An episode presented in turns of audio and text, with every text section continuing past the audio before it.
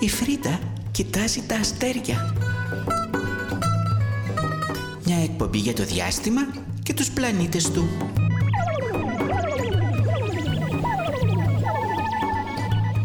Την επιστημονική επιμέλεια έχει κάνει ο Γιώργος Νικολάου, ο οποίος είναι ερευνητής φυσικής διαστήματος. Γεια σας, είμαι η Φρίτα Μπέρμπερη και είμαστε πάλι παρέα να μιλήσουμε για το σύμπαν, τα αστέρια, τους πλανήτες. Το μόνο στενάχωρο σήμερα είναι ότι ο κύριος Νικολάου παραθερίζει. Ναι, παραθερίζει στο όμορφο νησί της Κύπρου, που είναι και η γενέτειρά του βέβαια. Αλλά το στενάχωρο δεν είναι αυτό. Το στενάχωρο είναι ότι έπαθε ηλίαση. Και έτσι δεν θα είναι μαζί μας σήμερα. Παρ' όλα αυτά, συνεπής όπως πάντα, έχει στείλει το θέμα του ήδη δύο μέρες πριν. Ναι, ναι, ναι, ναι. Να μιλήσουμε σήμερα για τις μαύρες τρύπες. Πρώτα όμως, ας χορέψουμε. Να κινηθεί το σώμα, να κινηθεί και το μυαλό.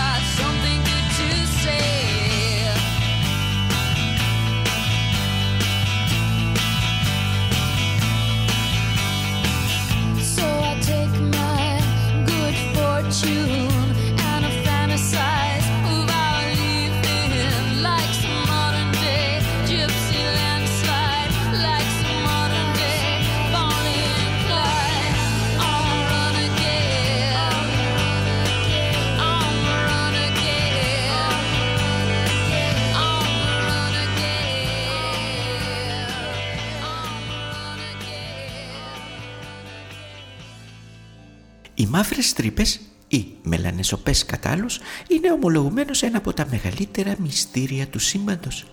Ίσως ένας από τους λόγους που αποτελούν ένα μεγάλο μυστήριο είναι και το γεγονός ότι δεν τις παρατηρούμε κάθε μέρα. Ίσως να μην γνωρίζουμε και όσα θα ευχόμασταν να ξέραμε για αυτές. Τι είναι τελικά αυτές οι μαύρες τρύπες; Έχουν στα αλήθεια μαύρο χρώμα; Και είναι τελικά τρύπες; Την πρώτη επίσημη περιγραφή μαύρης τρύπας την έχουμε τον 18ο αιώνα από τον Άγγλο κληρικό και φιλόσοφο Τζον Μίτσελ και τον Γάλλο μαθηματικό, αστρονόμο και φιλόσοφο Πιέρ Σιμών Λαπλάς. Και ο Μίτσελ και ο Λαπλάς περιγράφουν την έννοια μελανών οπών σαν αντικείμενα με πολύ ισχυρό βαρυτικό πεδίο από το οποίο τίποτα δεν μπορεί να δραπετεύσει, ούτε καν το φως. Εδώ να πούμε βέβαια ότι ο όρος μαύρη τρύπα επινοήθηκε αργότερα, πολύ αργότερα, το 1967 από τον Αμερικανό αστρονόμο Τζον Γουίλερ. Λογικά όμως τώρα όλοι θα αναρωτιέστε πώς δημιουργείται ένα τέτοιο ιδιαίτερο αντικείμενο με ένα ισχυρό βαρυτικό πεδίο έτσι ώστε τίποτα να μην μπορεί να δραπετεύσει από αυτό.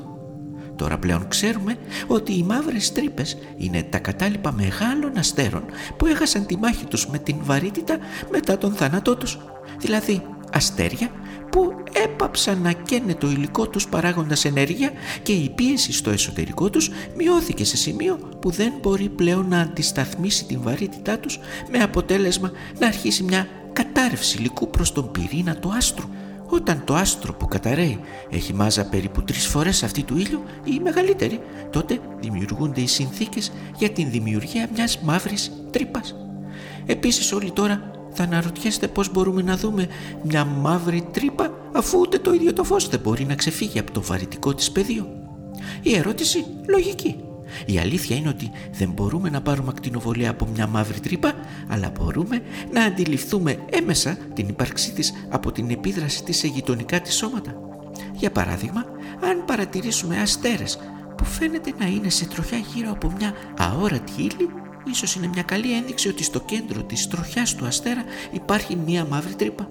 Επίσης, μπορούμε να αντιληφθούμε την ύπαρξη μιας μαύρης τρύπας μελετώντας το φως γειτονικών αστέρων καθώς το βαρυτικό πεδίο της μαύρης τρύπας επιδράει σαν βαρυτικός φακός καπηλώνοντας τις ακτίνες του φωτός που περνούν σε κάποια ορισμένη απόσταση γύρω από αυτήν. Τέλος, μπορούμε να εντοπίσουμε μια μαύρη τρύπα μελετώντας το φως από το υλικό που πέφτει μέσα σε αυτήν, το οποίο πριν παγιδευτεί στο βαρυτικό της πεδίο αρχικά διέρχεται από ένα περιστρεφόμενο δίσκο γύρω από την μαύρη τρύπα.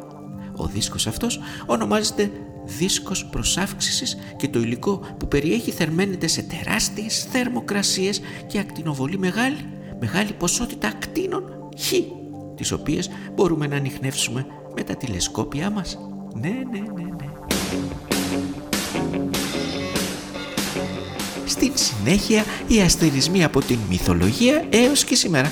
Αλλά μέχρι τότε ας χαθούμε κι εμείς σε μια μαύρη τρύπα και ας χορέψουμε.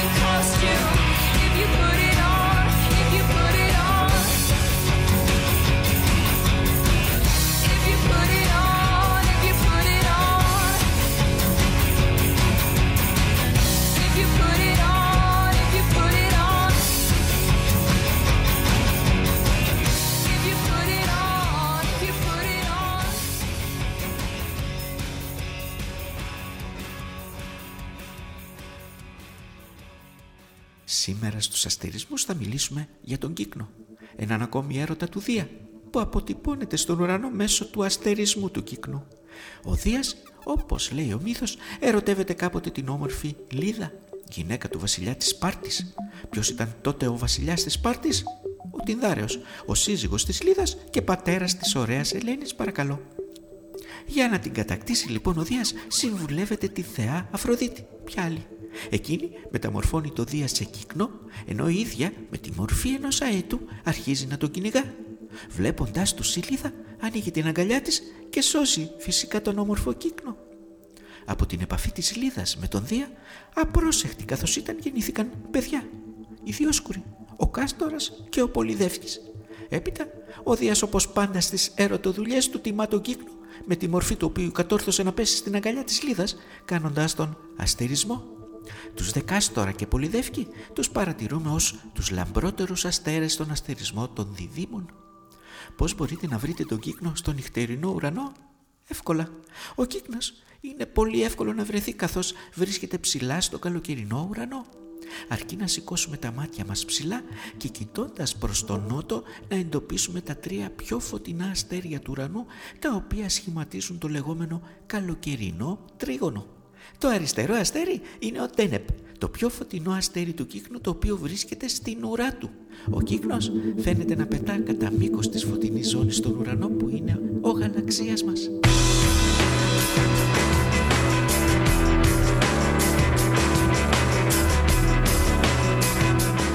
Μείνετε μαζί μας στη συνέχεια παραξένιας του διαστήματος.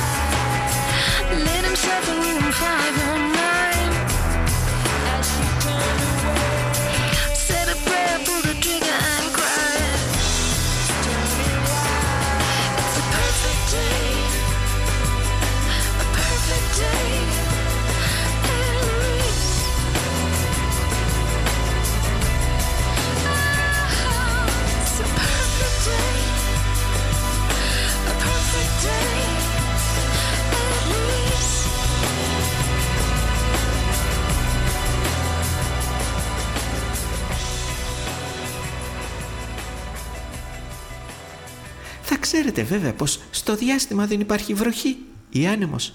Έτσι, τα χνάρια ενός αστροναύτη στη σελήνη μπορούν να παραμείνουν για τουλάχιστον ένα εκατομμύριο χρόνια. Επίσης, αν δύο κομμάτια μετάλλου που δεν έχουν επίστρωση άλλου υλικού, πλαστικού παραδείγματος χάρη, όταν έρθουν σε επαφή έξω από τη γη, κολλάνε για πάντα. Αντίθετα, στο πλανήτη μας δεν γίνεται αυτό λόγω της ατμόσφαιρας που δημιουργεί ένα στρώμα οξυδωμένων σωματιδίων ανάμεσα στα δύο μέταλλα και αυτά δεν μπορούν να κολλήσουν μεταξύ τους. Ναι, ναι, ναι.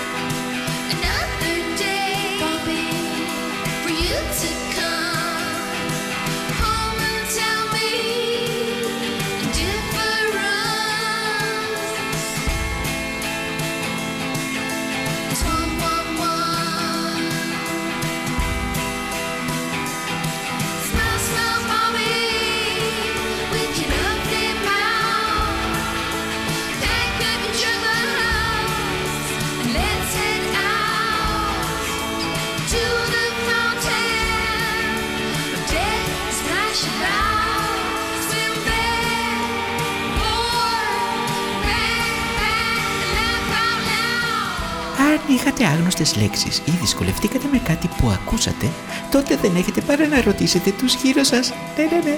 Αν δυσκολεύονται κι αυτοί, τότε ψάξτε όλοι μαζί για απαντήσεις στα βιβλία ή και στο διαδίκτυο. Είναι μιας πρώτης τάξης ευκαιρία για λίγη παρέα ακόμα.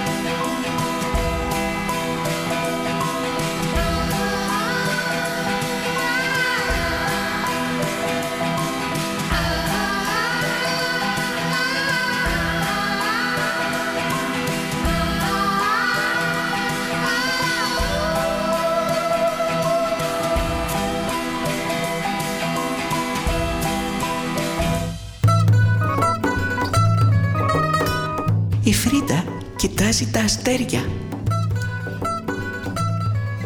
Μια εκπομπή για το διάστημα και τους πλανήτες του.